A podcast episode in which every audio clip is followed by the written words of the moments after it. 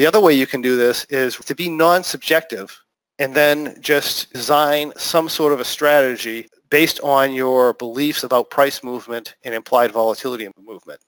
By that I mean is if you take a look at the rock trade, what we do with that is we're making assumptions. We're doing an entry test. We're taking a look at the delta of the position and we're making an assumption.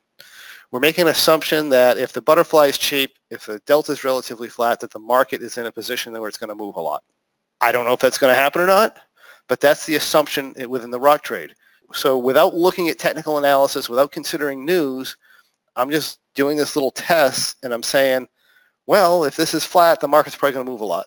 That being the case, I enter into you know an M3 position. If I see that the butterfly is a lot of money and it's got high delta number on it, then I just make an assumption. I make an assumption the market's not going to move a lot.